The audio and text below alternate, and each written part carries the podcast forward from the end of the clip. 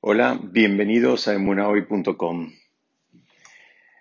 En la Parashá Baishlach está el mensaje de reconciliación que le manda Jacob a su hermano Esav. Y Jacob le informa a su hermano una famosa frase donde le dice Im Lavan Garti. Con Lavan yo viví. Esa sería la traducción. Digo que es famosa porque hay un Rashi el principal comentarista de la Torah, también muy famoso, muy conocido, que él explica que la palabra Garti, que quiere decir viví, tiene la misma, la, misma numerología, la misma gematría que la palabra Tariag, que Tariag quiere decir 613, y este, este concepto, digamos, Rashi lo explica diciendo que Jacob lo que le estaba diciendo a su hermano Esab es, yo viví con Labán, y aún así pude observar las 613 mitzvot. Y por otro lado, tampoco aprendí, no copié, no me dejé influenciar de los caminos malvados de Labán. Ese sería el mensaje, digamos, que el comentarista principal de la Torá entiende que hay en alguna medida encriptado en esa expresión que Jacob le manda decir a su hermano Esab cuando le le, dice simplemente im Garti.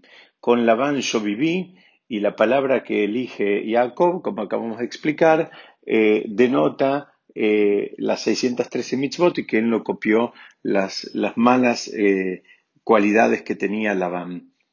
El rabbi Jacob Ruderman, un rabbi que murió en el año 1987 y que fue Rosh Yeshiva de la Yeshiva en Israel en Baltimore, él pregunta, dice, aparentemente hay algo como superfluo. Si por un lado Rashid dice que, lo que le, el mensaje que le quiso mandar a su hermano era que él había observado las 613 mitzvot, ¿para qué hacía falta que le aclare también que no había copiado, digamos, las em, malas eh, costumbres, las malas cualidades de este eh, personaje que se llamaba Labán, que no era otro que su propio suegro?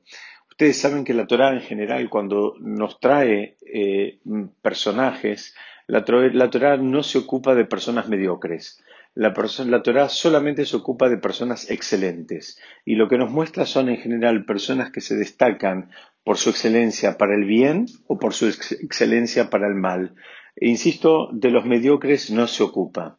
Y Jacob lo que estaba diciendo acá es, yo viví con uno que era, eh, eh, digamos, excelente para el mal, y aún así no me afectó. Entonces, retomamos, el Rav Ruderman dice, ¿para qué hacía falta? Si ya dijiste que, que, cumpliste las 613 mitzvot, ¿para qué hacía falta aclarar esto de que no copiaste, digamos, eh, no hiciste propias las, malas costumbres y las malas cualidades de tu suegro en todo el tiempo que viviste en su casa?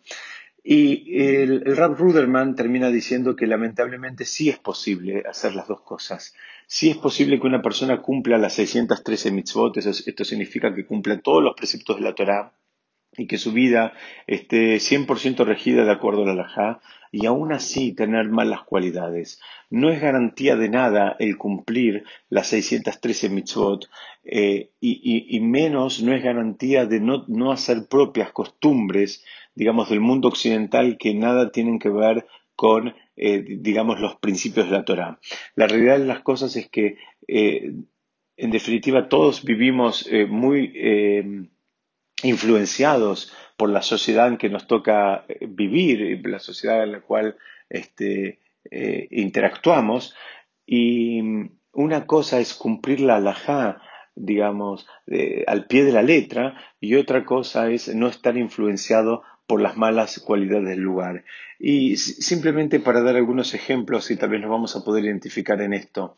Hay muchas eh, personas que entienden que las leyes de recato, eh, primero que rigen solamente para las mujeres y segundo piensan que eh, únicamente tiene que ver con usar una manga larga o una pollera hasta los tobillos, cuando en realidad las leyes del recato eh, son mucho más amplias e involucran eh, principios tan elevados como cuidarse que la alegría de uno no sea la tristeza del otro. Entonces muchas veces uno puede encontrarse en una fiesta donde sí, los dueños de la fiesta están, digamos, de acuerdo a la halajá, de acuerdo a la ley judía, están cumpliendo las leyes del recato, por un lado, en la casa vestimenta, pero no están cumpliendo para nada las leyes del recato en lo que hace al, al despilfarro y a la ostentación que se manifiesta en esa misma fiesta. Es decir, por un lado se cuida la ropa, pero después hay otro, digamos, este abanico de recursos puestos en una fiesta que, que, necesariamente están en conflicto con los principios del halajá. Hay mm, algún otro ejemplo que nosotros podemos dar, es eh, muchas veces, eh, Baruch Hashem, las personas sí van a hacer tefilá con miñal, los hombres estoy hablando, y se levantan temprano y van, pero al mismo tiempo hay veces parecería que fuera una competencia ver quién es el que tiene el auto más lujoso, más moderno y con más este, eh, accesorios. En definitiva, esa es la raya finita que nos explica el Ruderman, debemos tener en cuenta que hay algo más que se nos pide, además del cumplimiento estricto de las, de las, de las mitzvot, y es eh, no dejarnos influenciar por costumbres y por incentivos y motivaciones que no tienen que ver con nosotros. Que alguien podría pensar que es una línea muy finita, pero no es tan finita, es una línea bastante gruesa la que separa, lo que hace falta es tener el criterio. Y la gran pregunta que nos podemos hacer es cómo hacemos nosotros para, digamos, no eh, caer eh, presos de esa influencia de lo que sería los Labán de nuestra generación. Los Labán de nuestra generación están representados por todos aquellos que enalboran banderas de, principios y, de conceptos que no, que no, tienen que ver con los desafíos espirituales que nosotros tenemos. Y la explicación que dan nuestros sabios es que, en primer lugar, lo que tenemos que saber es reconocer que el problema existe, reconocer que hay un problema acá, reconocer que hay una influencia que es permanente y, constante y, tener esa sensibilidad para, para, en primer lugar, poder aceptar que tenemos un problema. El problema parte en que con, la, con el conocimiento de la halajá no alcanza, sino que hay que entender, además, la perspectiva que la Torah nos está pidiendo que tomemos para nuestra vida. En segundo lugar, como una segunda medida de, una segunda recomendación, podemos decir que la mejor manera de protegernos es tratar de, eh, digamos, frecuentar en más, eh, digamos, más de nuestro tiempo, dedicarle más eh, horas de nuestra agenda a los espacios donde hay realmente estudiosos y personas que viven de acuerdo a los principios de la Torá de una manera genuina.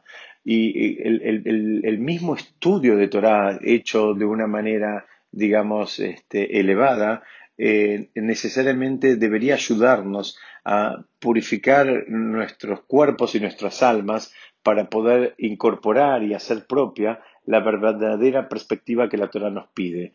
En definitiva, eh, es un desafío muy elevado y es muy difícil pasarlo solito y justamente es esa interacción con personas que viven la Torah, sienten la Torah y le hicieron eh, carne a la Torah, entonces eso es lo que nos van a ayudar esas personas a tener la verdadera perspectiva.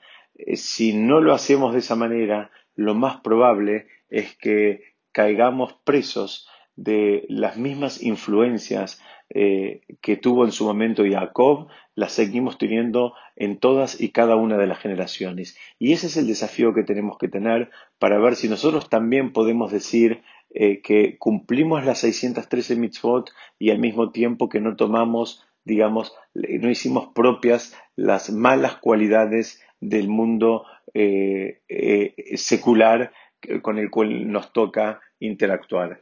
Muchísimas gracias. Besar Hashem. Vamos a seguir estudiando la próxima.